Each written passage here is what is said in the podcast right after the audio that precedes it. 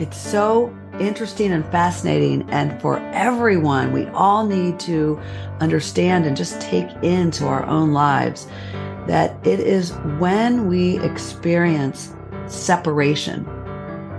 Separation. So if we really go back to the first time we experience separation is when the umbilical cord gets cut, right?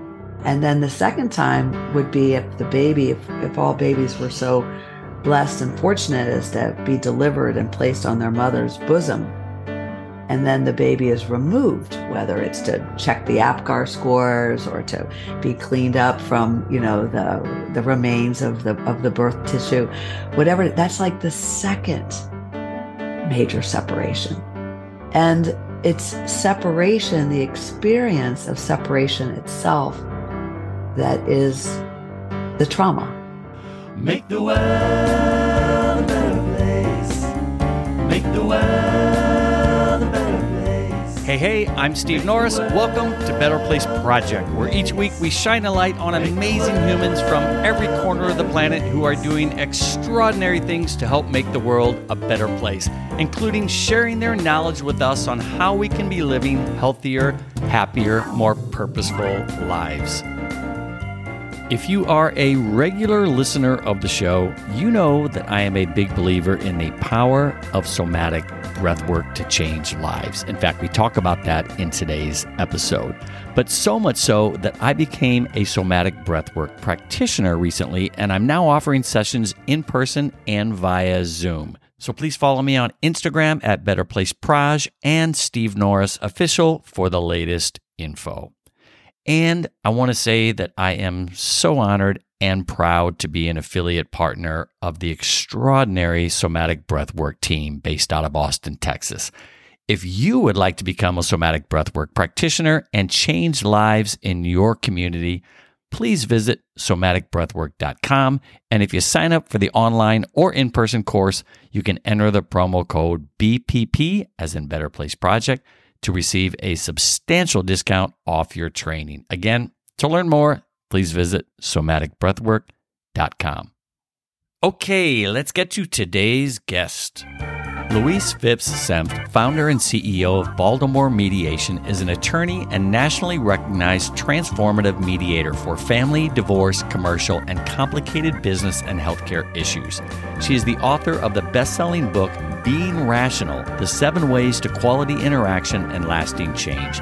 She is also the creator of a top 15 podcast, Blink of an Eye on trauma and trauma healing, and she is the founder of the nonprofit I See That, the Integrative Center for Trauma Healing, Advocacy, and Transformation, changing the way we respond to spinal cord injury.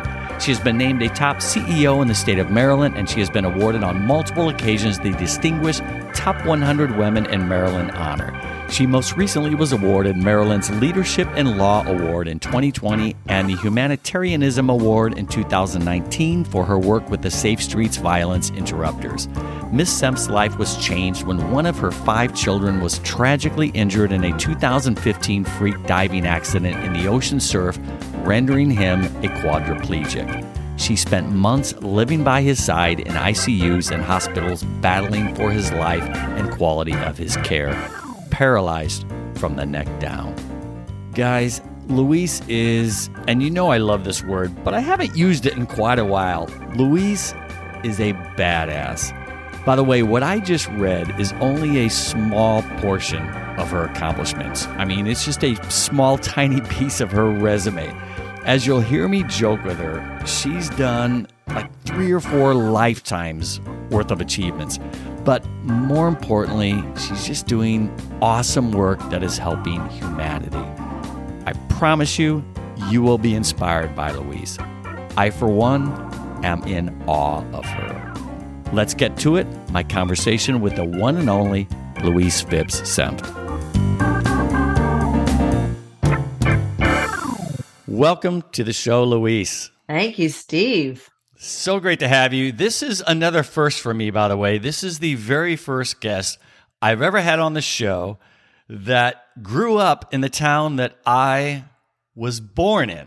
Springfield. You grew up in Springfield, Illinois, which, by the way, in in full disclosure, that's not that much of a coincidence because I do have to give a shout out to my sweet dear cousin Maureen Farmer, who actually referred me to you months ago and said, Steve, you have to get Louise on your show. It should be perfect.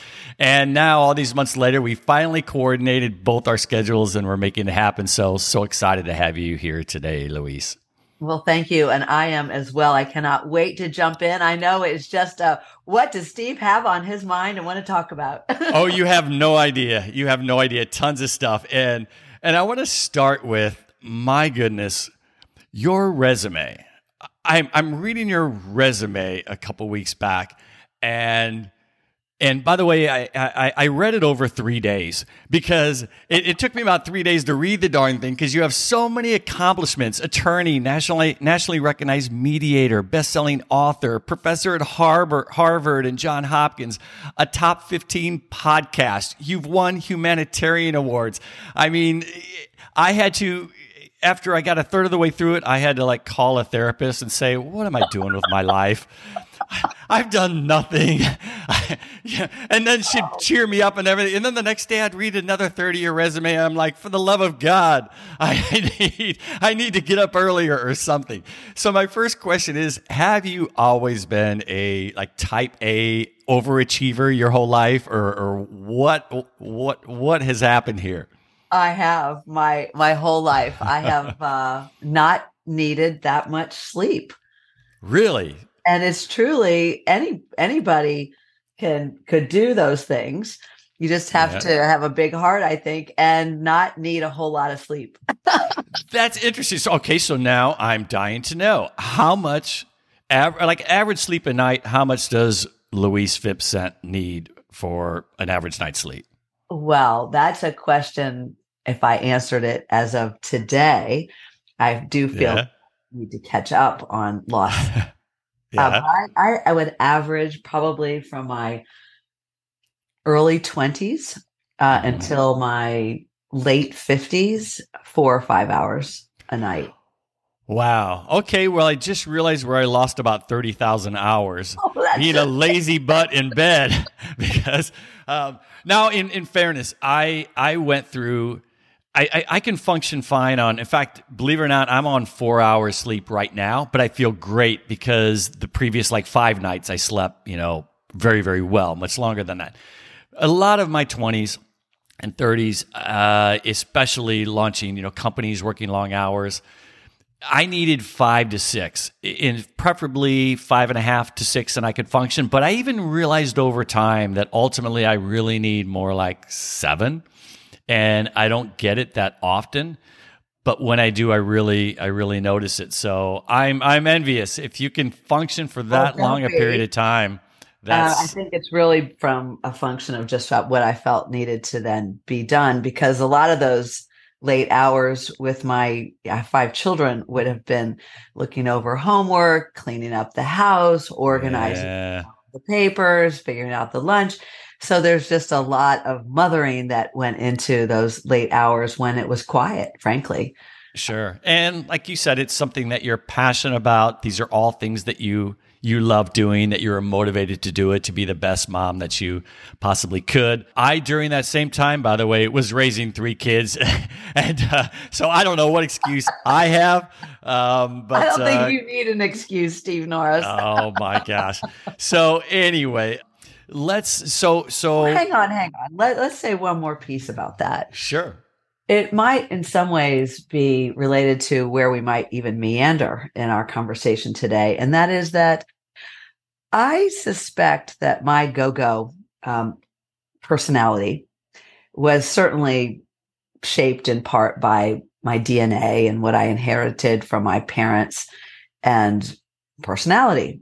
But i also think that as I now understand myself even more fully in my 60s, that I can really look back at loss and then what drove me to make sure I was like somebody, really for my father, uh, who mm. had been killed when I was very young. Oh, really? And that's a you know that's a story that uh, you'll see some executives or some people who are, you know, championing things and very well known. You look back in their lives around early primary loss. And, um, and that's a, it's a way that that trauma really may have been manifested. And I, I am beginning to really claim that in my own life. That's so interesting that you you said that, Louise, because I think for most of my life, I've up until my 40s, I I lived a pretty charmed life. You know, I am just so blessed. My dad is my mom and dad are still in Springfield, Illinois. My dad turns 90 in May. We're having a big party for him. My mom is 86. And so wonderful childhood, eh, you know, just just a a wonderful you know life with very little trauma that I know of. I'm sure there's some suppressed there that I'm uh, trying to figure out right now, but uh, but until my 40s, that's when I hit uh, you know some trauma with the breakup of my marriage, the mother of my children, and and then some of the things I've talked openly on the podcast and shared with you offline about issues with an ex business partner and whatnot. And so that sent me down through kind of a dark night of the soul. But coming out of that, to your point, I have never been so energized in all my life. And and I'm also what I am doing with my life has never been more in alignment with who I am. Mm-hmm. So so as a result, I just feel like today on 4 hours sleep, I could not be more full of energy. I could not be um, more excited about this conversation and just being present here with you mm-hmm. right now. And and whereas so much of my you know 20s and 30s, I think I was kind of just unconscious, just you know working long hours, starting a company, trying to build it, to sell it, that sort of stuff, and and but it really wasn't rewarding to me from in my heart. It really wasn't very fulfilling. It wasn't my purpose at all. Mm. So, so I think, you know, you found a purpose. That's one silver lining with the death of your father. And, you know, very early in your life, you found that kind of, you know, spark that drove you to really do something with your life. I think that's very, very interesting. Actually, because I would, um, my, the, my story I and listening to yours would not be that I sort of discovered myself after a long period of time and what I had been doing was really not me. I think it was that I was so close to my dad and wanted to please him. Mm. And I knew, I never doubted that he loved every aspect of me, that I could do anything. I, I knew he would love me. Mm-hmm. And it was just more of a, do you see me? You know, is this, yeah. is this good? Because I was feeling really good about it. And so yeah. it's kind of this, you know, this almost like a child who has an imaginary friend, you know, who sticks with her imaginary friend for the decades of her life. Uh, sure. With my father and really wanting and feeling his presence. Which, by the way, I could do a whole episode on imaginary friends as well. So I had imaginary friends as a kid growing up, but I don't want to digress on that path because I, yeah, we'll, we'll, we won't even get to my second question.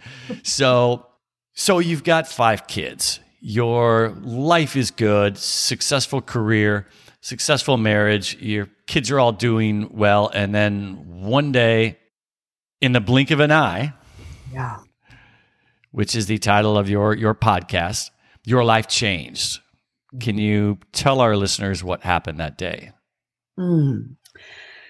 August 5th, 2015, uh, we were we would spend our summers in Cape May, New Jersey, and our son Archer, who was our fourth child, 17 by 1 week in age, was working at a little tiny club on the water making bacon and french fries and hamburgers and it was 100 degrees and he asked if he could leave go take a break and go take a dip in the ocean mm. and he ran down uh, the beach down a boardwalk uh, then past there were it was so hot. There were not even that many people on the beach.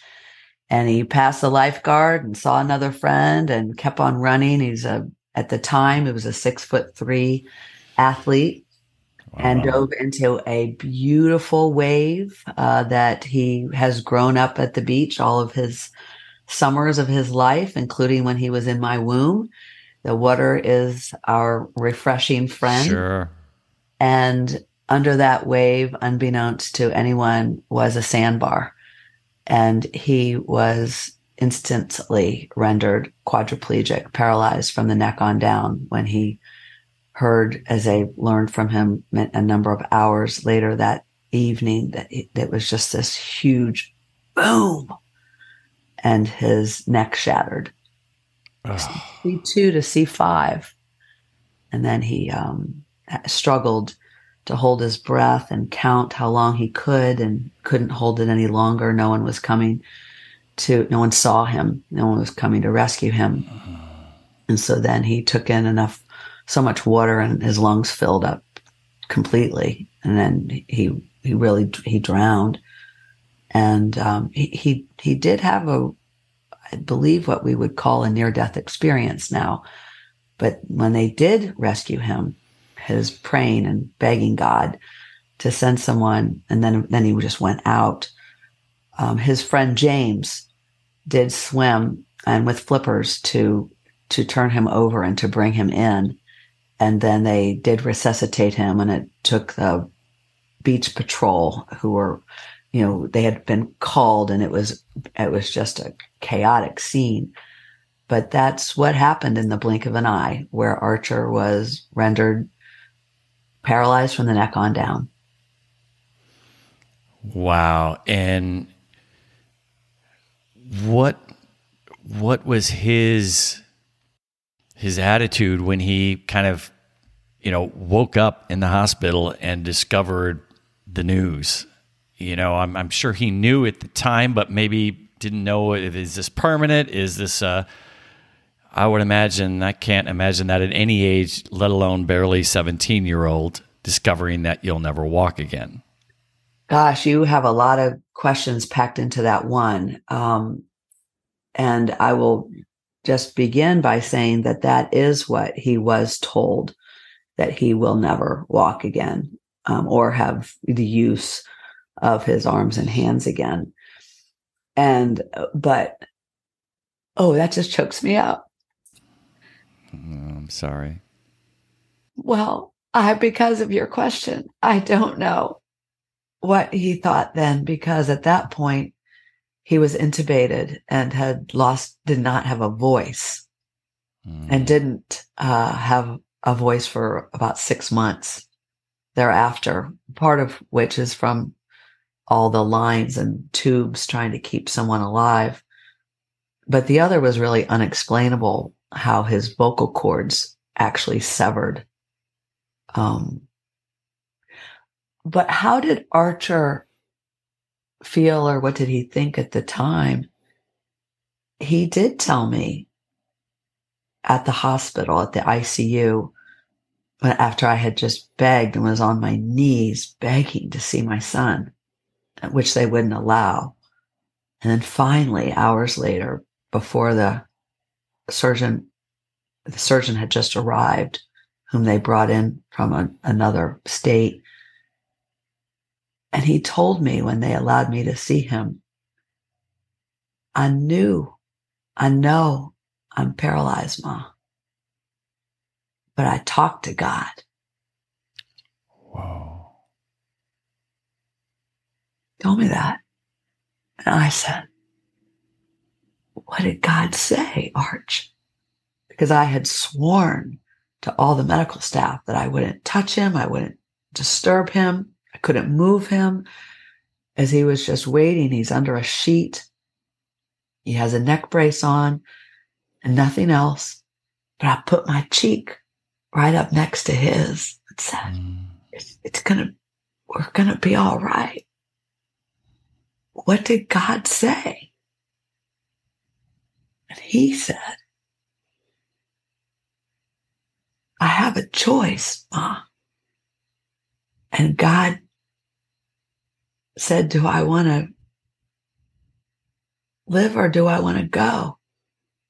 And I said, What do you want me to do, God?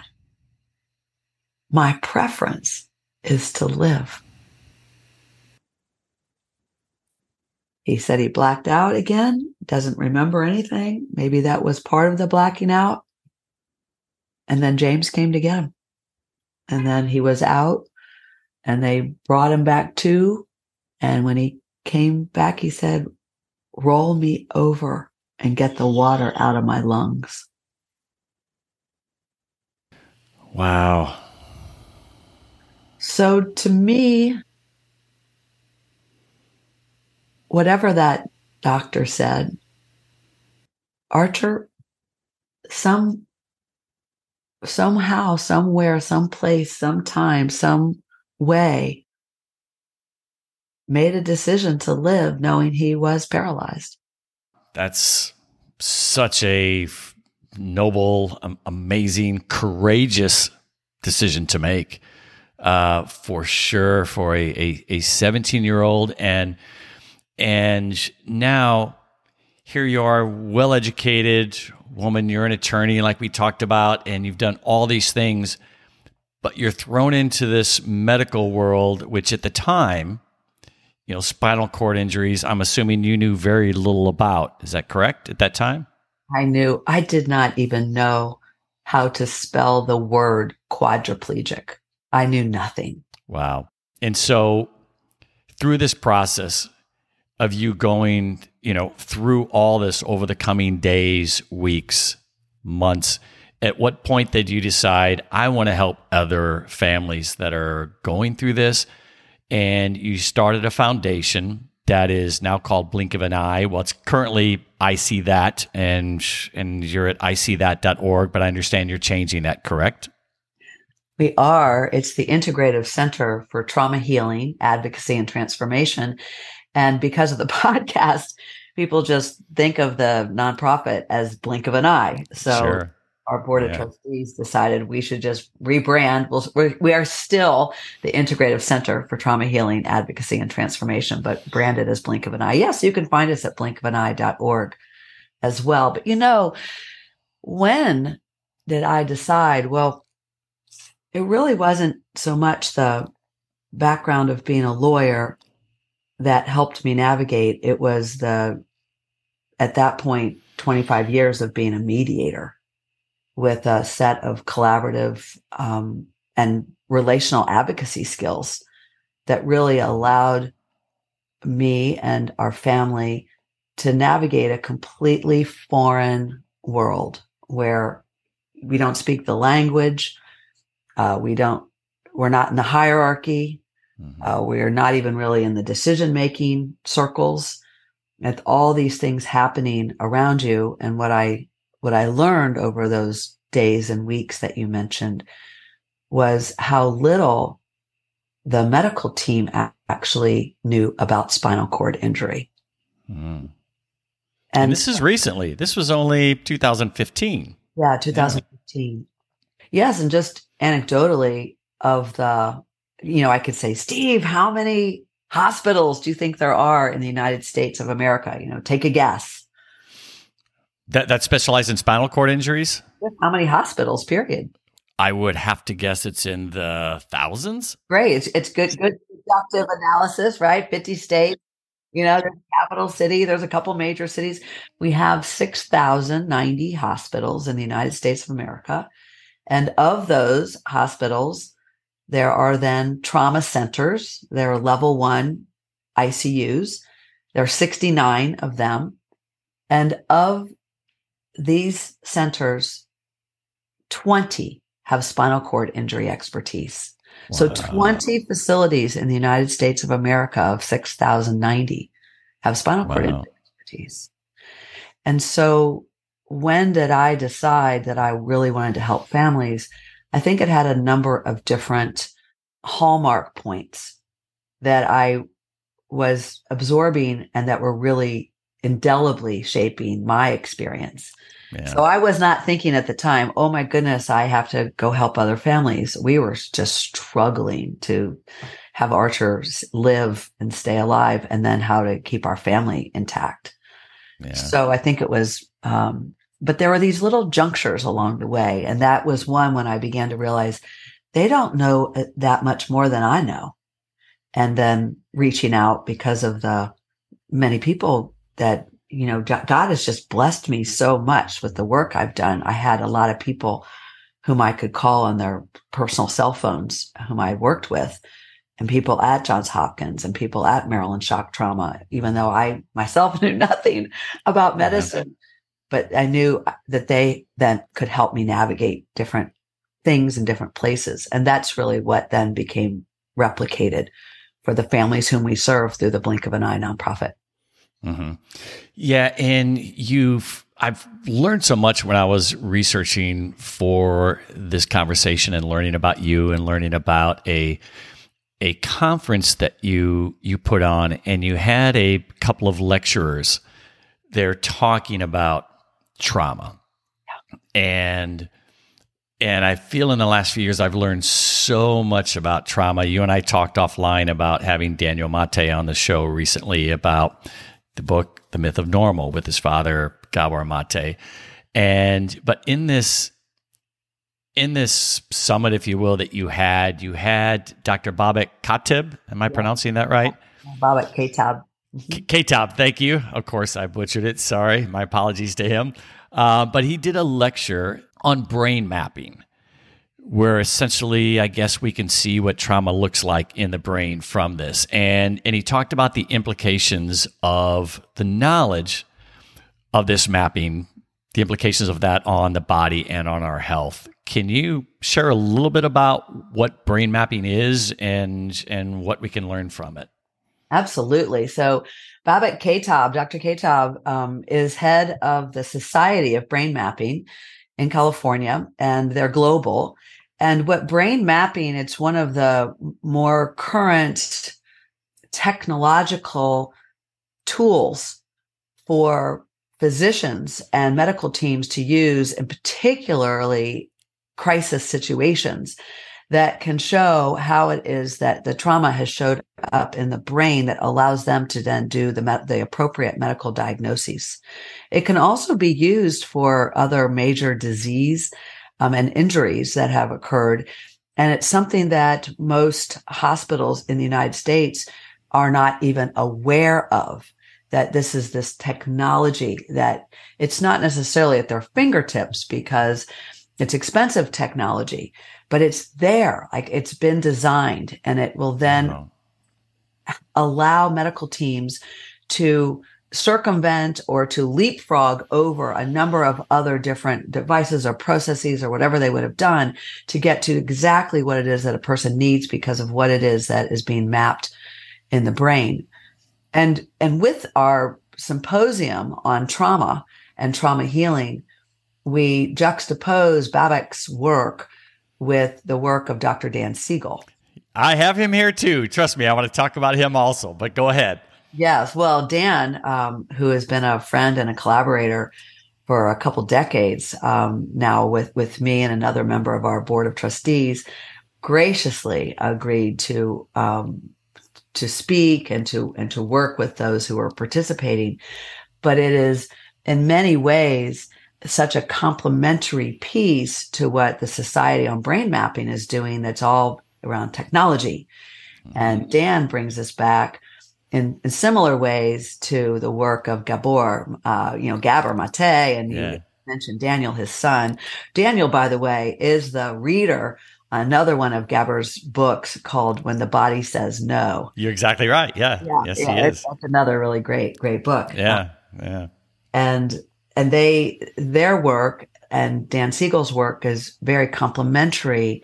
And also another really great person whom I'd love to give a shout out to is Thomas Hübl. Oh, he's incredible. Um, in the work in the field of trauma. And Thomas is more on generational and intergenerational and collective trauma. But I've studied with all of these people for that's awesome. You know, it, one must. You want to be with the greats. Yeah, sure continue to sharpen your saw and learn. But I'd say that Dan Siegel's work is very complementary because, you know, we begin to look at our, at our bodies and the awareness that we can bring and in something that you know he calls the wheel of awareness for without having all of the technology at our disposal or our fingertips what we do have is the inner workings of the brain and the mind and how we can then as with all of these great teachers on trauma begin to calm our bodies Mm-hmm. And um, so, you know, we can be told a number of things by physicians, some of which are hopeful, uh, some of which are very um, devastating and not hopeful at all, as if that has a period at the end. You will never walk again. You only have one month to live. Uh, this is a disease that we don't have a cure for. You know, all these sort of period at the end. Sure.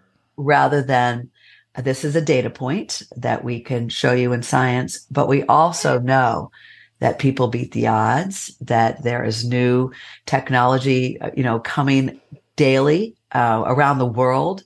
And we can show you where, where that's happening. And there's also something called personal resilience and faith. Yeah. That can equally play as strong a role as the most molecularly perfectly formulated medicine that you might be ingesting.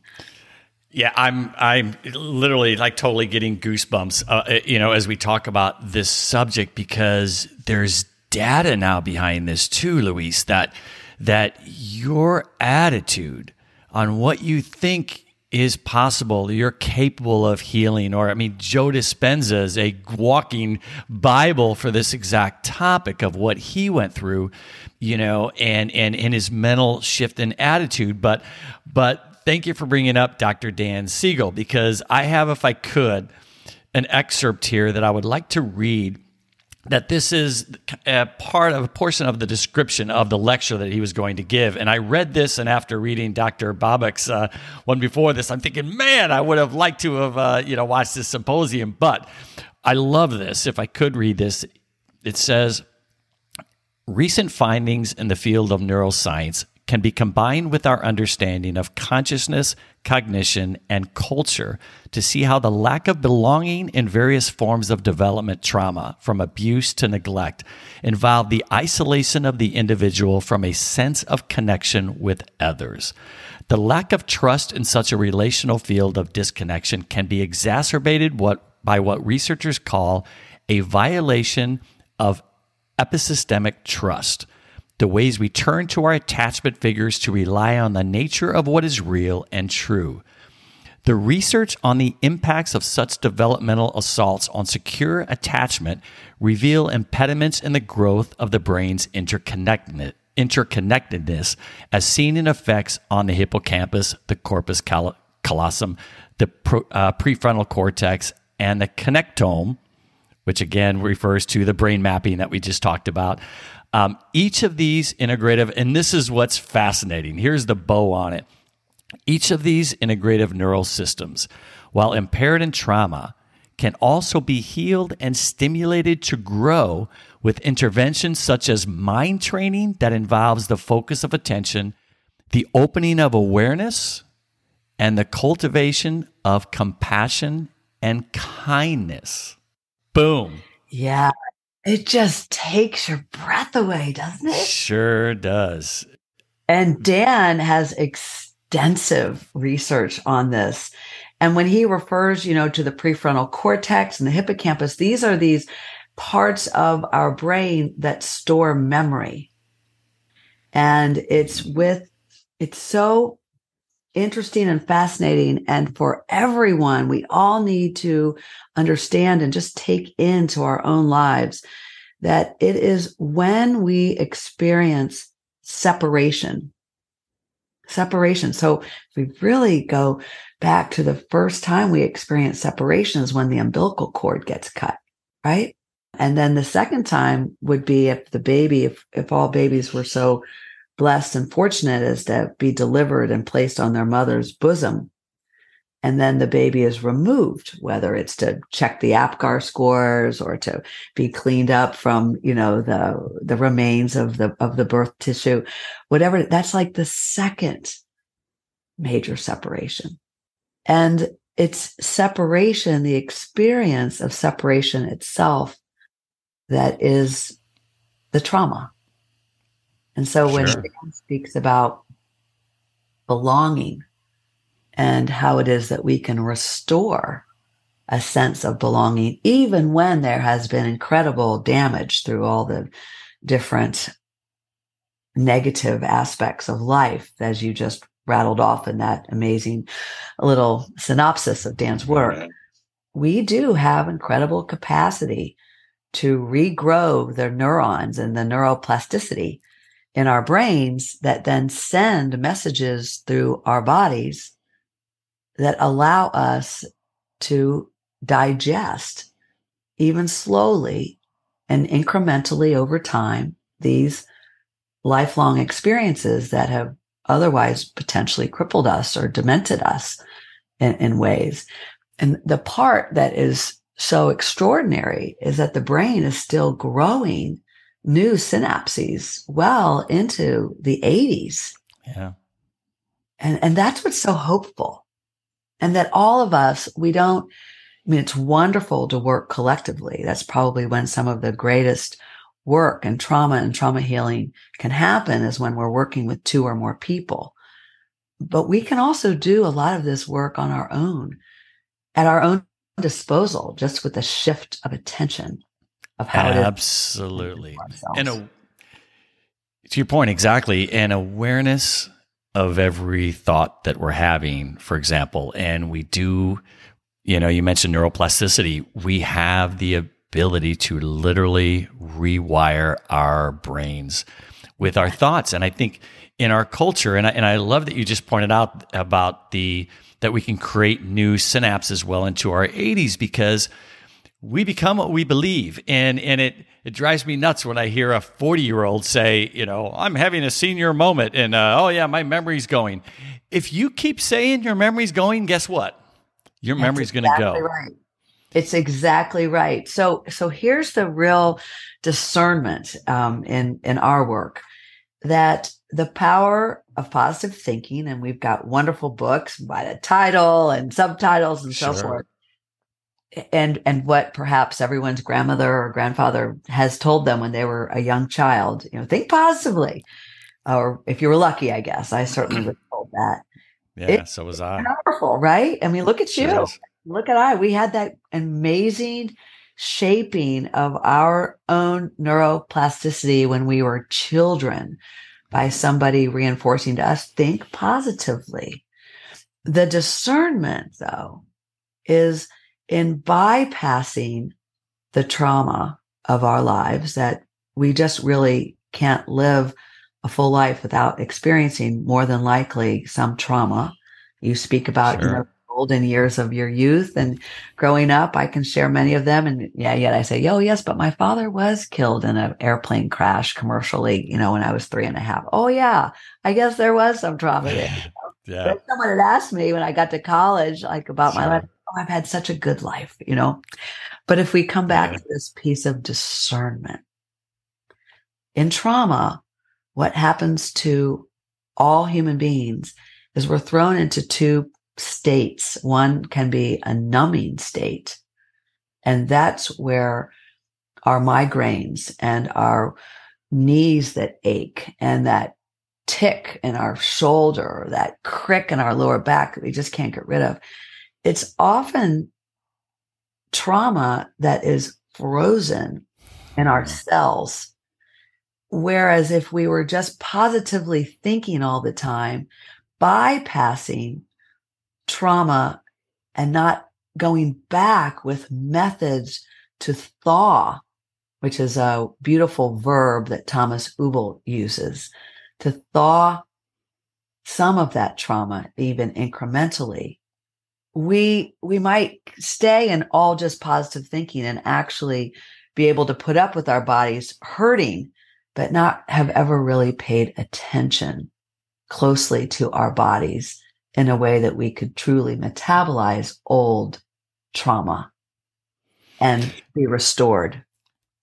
Yeah, no, you're absolutely right. It if we continue to store that and block it and suppress it and repress it and depress it, then it will manifest itself in, you know, it's going to come out one way or the other in, like you mentioned, a, my shoulders hurting. I don't know why my neck is always, you know, and some people hold it in their throat or some people, you know, I, I recently in the last couple of years discovered breath work mm. and recently became a certified somatic breathwork practitioner, which soma is the Greek word for body. And that's exactly what we do with breathwork is being, as Peter Levine says, you know, true healing happens in the presence of an empathetic witness. And being an empathetic witness for someone to release that trauma through deep breathing exercises, you can get yourself into that parasympathetic fight, flight, or free state, which we get into in traffic. When we have a boss that's abusing us, when we have a, a unhealthy, toxic relationship at, at work or at home or what have you, that is all trauma that we can store in us. And so I have found for me breathwork to be a very, very powerful modality to help release that. And I was curious have you what is your experience and what are your thoughts on both meditation and have you done much in the area of breath work? Oh, thank you for asking. Oh, I'm so happy for you that you have discovered uh, the soma and the somatic practice work. I was very blessed to have been introduced to that myself many years ago. Nice. And I began to incorporate it into my mediation work. And I I teach and train people to become professional mediators or just, you know, if they're executives or running businesses or running families, to give them the relational skill set that a transformative mediator uses. And I began to bring in breath work. And it was Are you kidding me right now? You brought in breath work course. I to train mediators. Oh Absolutely. Oh my gosh, your stock just it was already high, but what have you not done, Louise? Oh my god. Were no. you I oh my gosh. So they're able to pull from the, you know, amazing wisdom of of the centuries that then there's a person like Peter Levine. I mean, my gosh, and one of my favorite books of Peter Levine's is, you know, Waking the Tiger and also, you know, staring oh, the tiger in the face, you know, understanding what it is that we are wrestling with ourselves, but through breath work, how we can always come back to ourselves. Amen. It's exactly what it's all about. Coming back. We we are meant to be in a state of ease, of we calm, of perfect health, of all of that. Made in divine image. That's where like faith and yeah.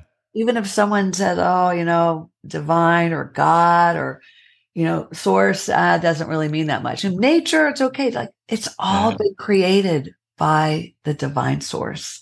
Yeah. And that breath is given to us to live fully into who each of us is unique from the next person next to us, not, sure. not better, not less, wow. special and unique. And that, that to me is really at the heart of all the relational work, all the mediation training, all the work with blink of an eye, all the training for our navigators, working now with other spinal cord injured families in crisis. We, we come back to the breath because when we do, as you well know, we are able to begin to re-regulate our central nervous systems. And that is where the real wisdom, which I've always thought of as our second brain in our hearts, it really begins to bubble up from, you know, that hara, right? That place below our belly button and our pubic bone, right between the two. We, we experience a wisdom that's been carried all along in our bodies, but we are too busy and or too thinking or too talking to experience it. And there it is. So true. And then it informs our hearts. And it's our, you know, I, I do really do think that our we have a heart brain because I- I've thought about this. If we die, right? If we're if we're brain damaged, or Sure. then you know whether the plug has been pulled or whether we die, we when we don't have our brains functioning anymore, we're we're considered and called dead. And then people say, but no, but no, no, no, you're not. Actually, you can be in a vegetative mode, right? You could be in a coma. You could be in a, other states. But when our hearts stop, we are truly no longer living. So I think our heart brain is giving signals and messages to our bodies and then our brains, our mind brains, our cognitive brains that are even more powerful than our thought. I would argue an infinite, a a thousand times more powerful than our thoughts. Yeah, Yeah. for sure. Wow.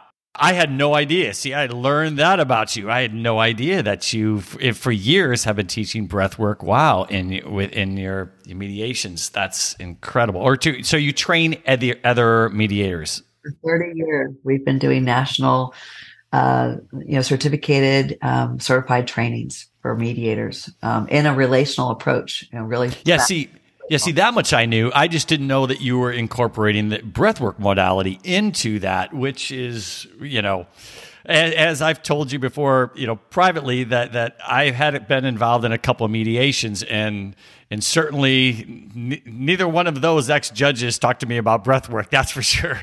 No, But you won't. You won't find it in those uh, in those circles for sure. Yeah. I I took a lot of arrows early. I bet you did. Yeah, because even now, I have friends, you know, just in the last couple of years, hey, Steve, that's a little woo woo, don't you think, this breathwork stuff? So I can't imagine what you got, you know, 10, 20 years ago.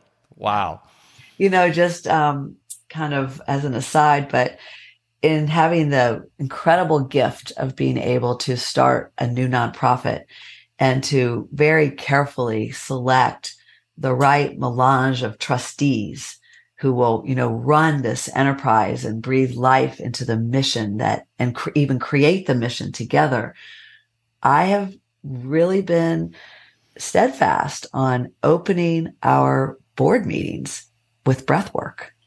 Really? Yeah. Because, you know, everybody's busy and are these amazing people and executives, and then we're all coming together in different parts, different states. And just to have that moment to collect ourselves and to experience the, the room that we're in and then the field that we're creating together as a board of trustees to have the kind of discussions and to make the kind of decisions that we need to make to move this nonprofit forward. Well, and the breath connects us, doesn't it? Yes, it does. And and it's so much more beautiful working with people, being with other people when you feel connected, Yes. for sure. You know, we um we even incorporated it into the symposium that you mentioned earlier, our symposium on trauma and trauma Yeah. healing. We which we called the science of trauma.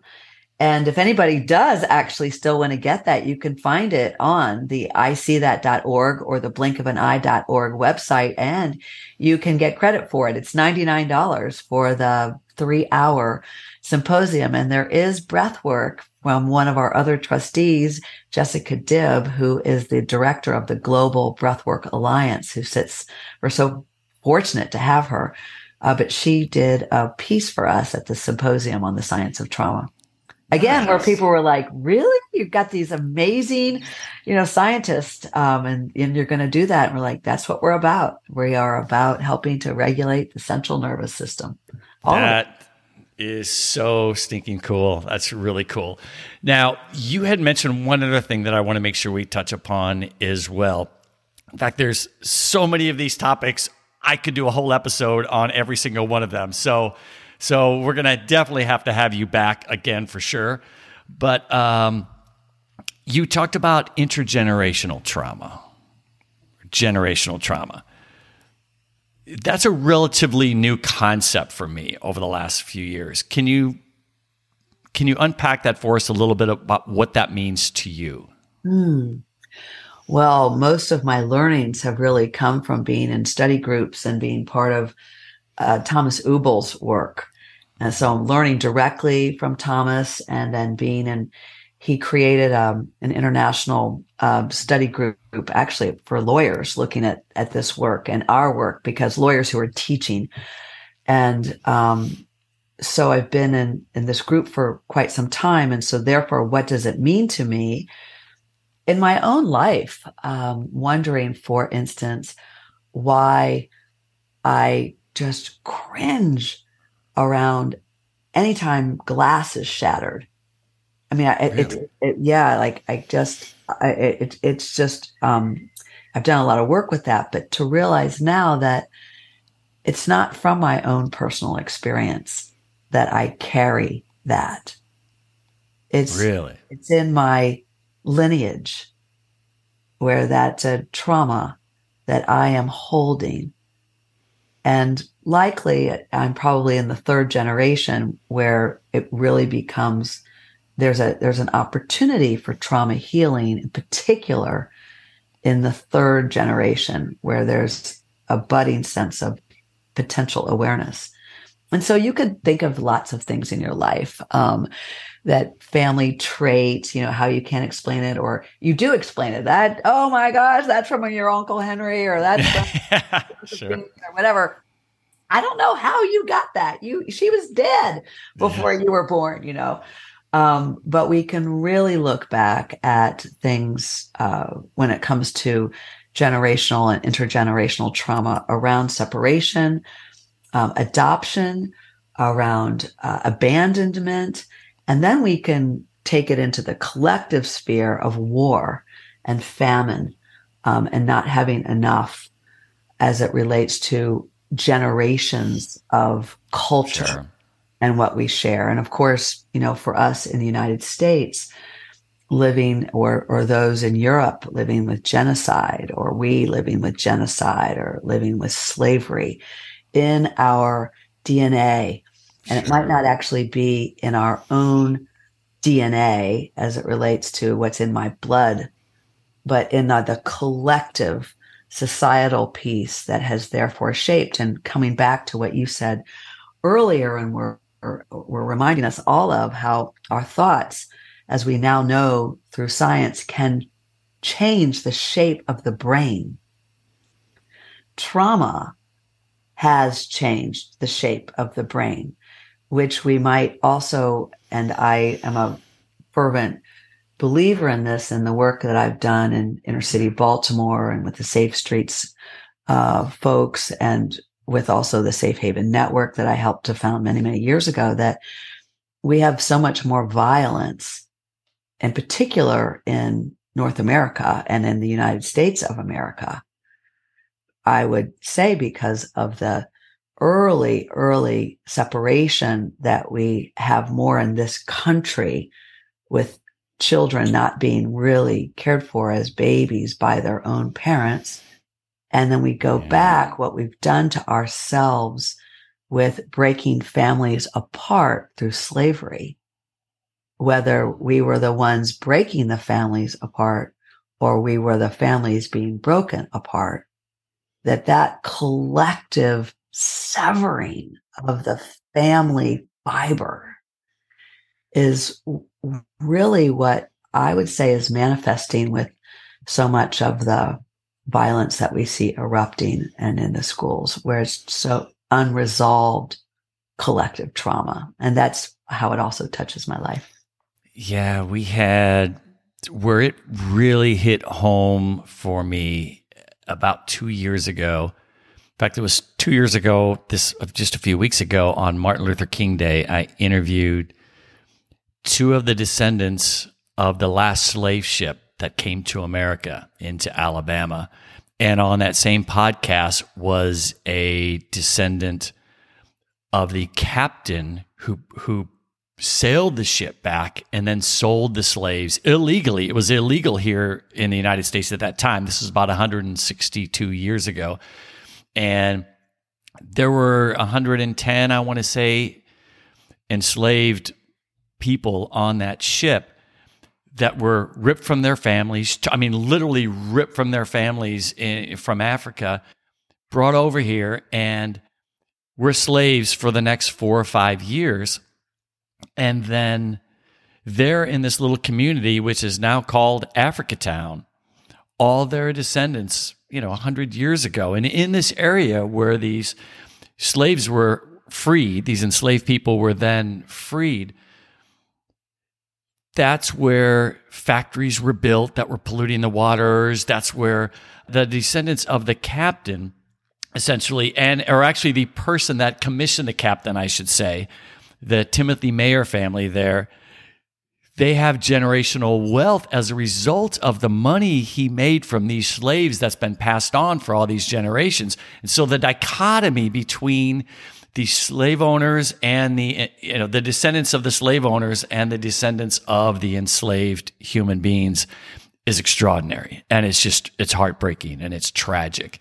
And just just it's it's it's a very very real thing.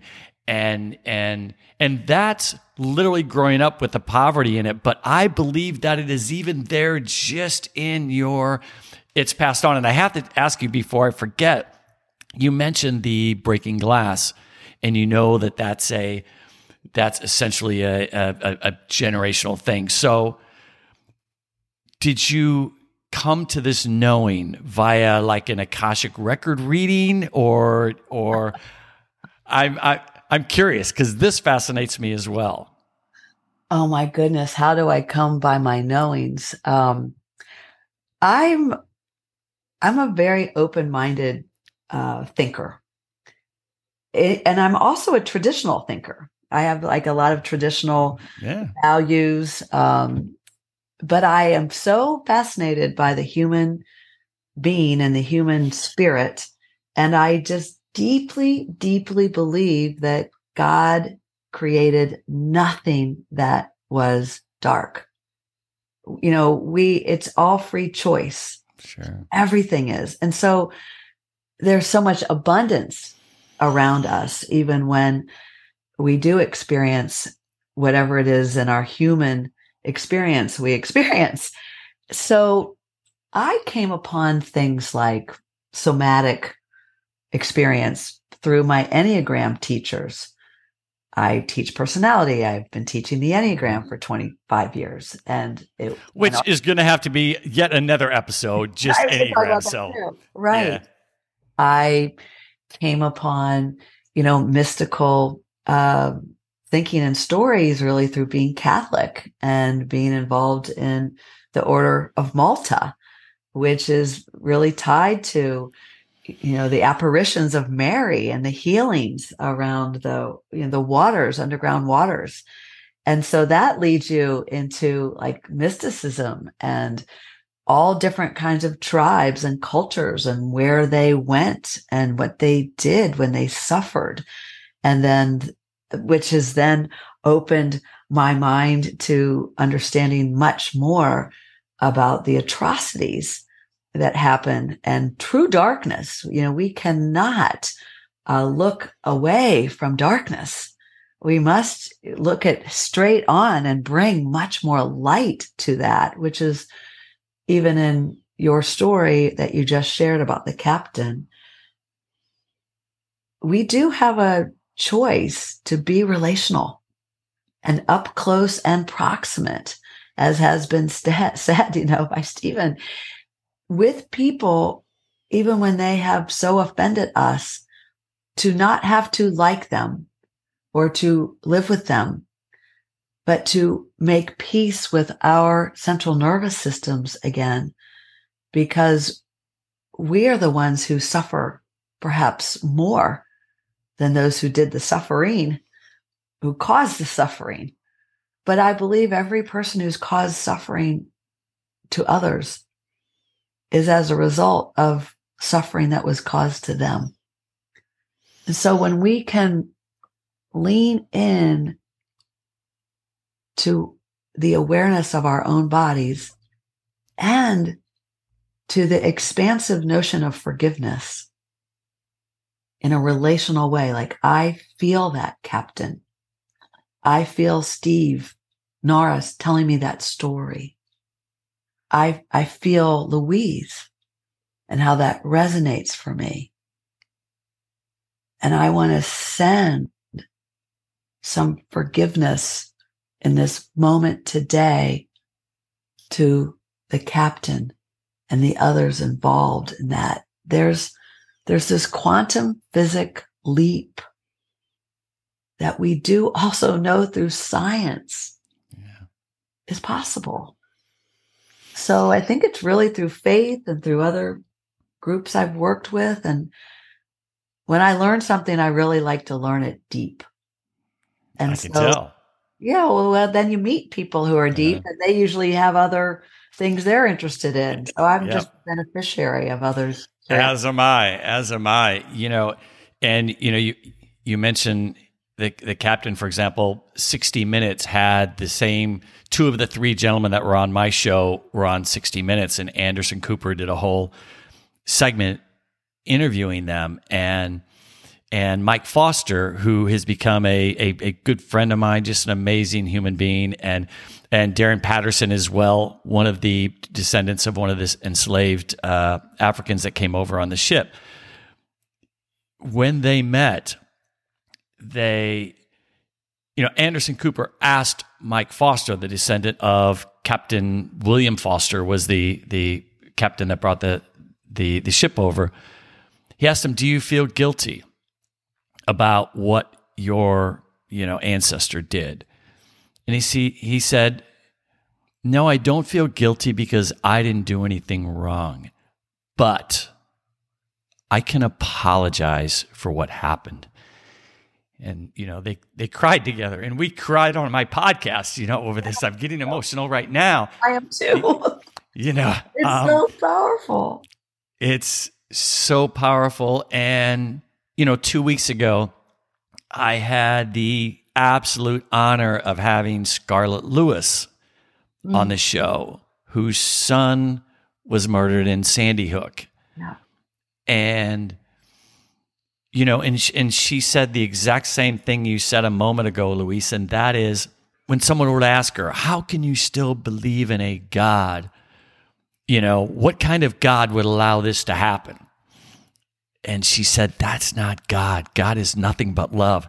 This is us. We did this, not Adam Lanza, who's the disturbed, you know, high school kid, 17 year old, whatever, that murdered her son. You know, if it was just him, then why did it happen 100 times before him and 500 times since then, 10 years ago? That is us. We need to heal ourselves. We need to choose love. And that's the name of her nonprofit or foundation, by the way, is the Choose Love Movement. And it's just this beautiful, again, you see this woman that has nothing but love in her heart.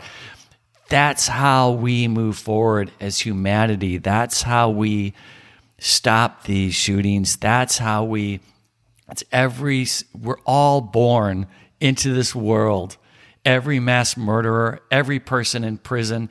I've also had Fritzi Horstman on the show from Compassion Prison Project. Wow, what a beautiful human being that, you know, that, that we're all born just wanting to be loved and just wanting love. That's it. That's it. And in my my journey of forgiveness, being able to look at the person that did me wrong and envision them as that innocent little three month old child wrapped in a blanket. Yeah. Vulnerable and also so strong all at the same time, but needing to be cared for.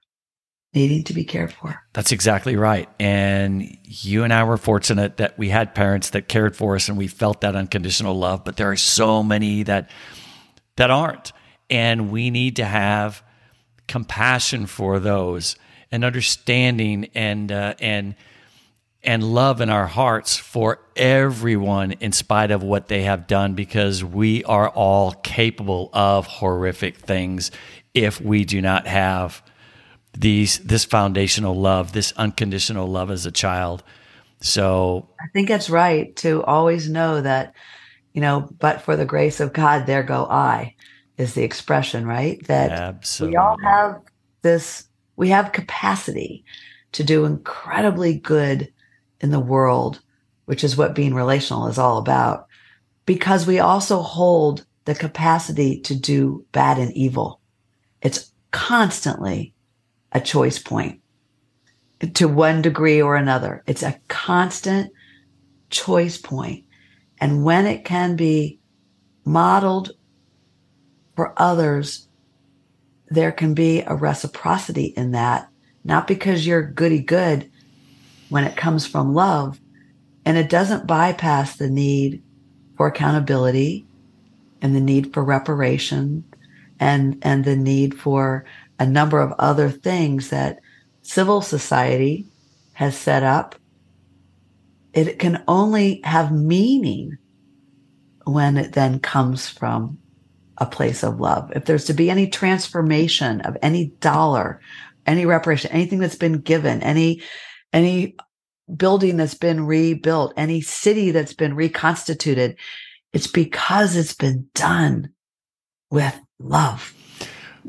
Wow, I think you have segued me beautiful, Louise, into my final question. And it pains me to even end this conversation because I'm loving it so much. But I've gone way over our time here. Um, so we definitely are going to have to have you back for sure. But to wrap up today, what advice do you have? And I think you've already given some amazing advice uh, to the answer to this question. But what advice do you have, Louise?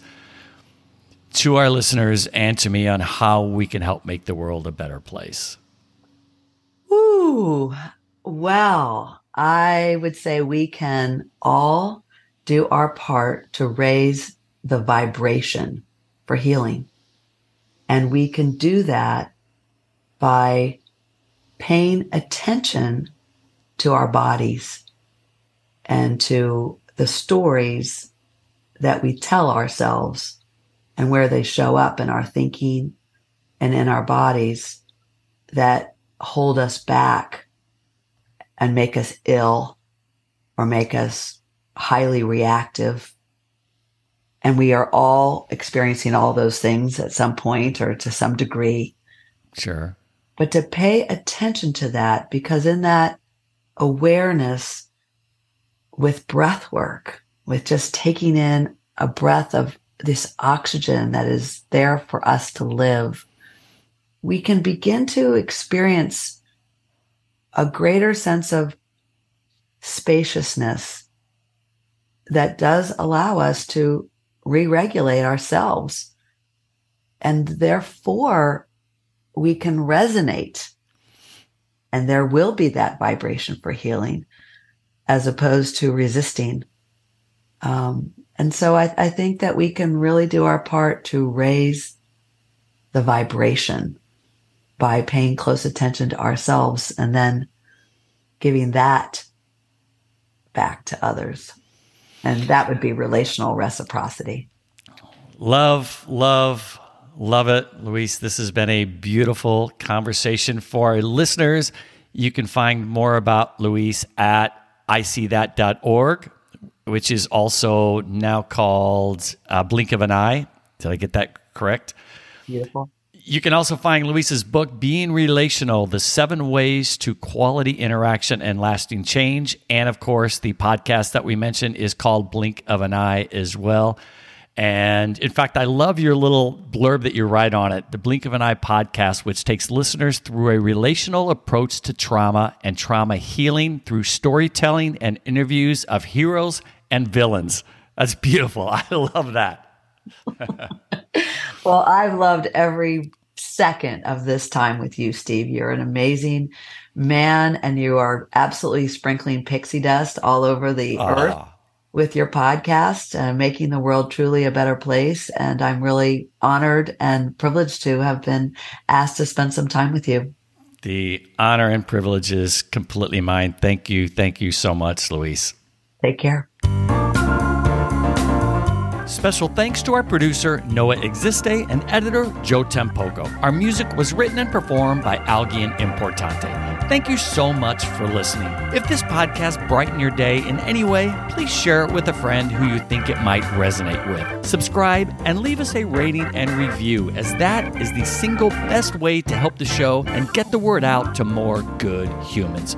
For behind the scenes info, please visit our website at betterplaceproject.org, where you can even click on the microphone in the lower right hand corner and leave us a message or just stop by to say hi. And you can follow us on Instagram at betterplaceproj, and you'll find me at Instagram at Steve Norris Official. Look for small ways to be kind this week, and that will help make the world a better place. Make the world a better place. Make the world make the world.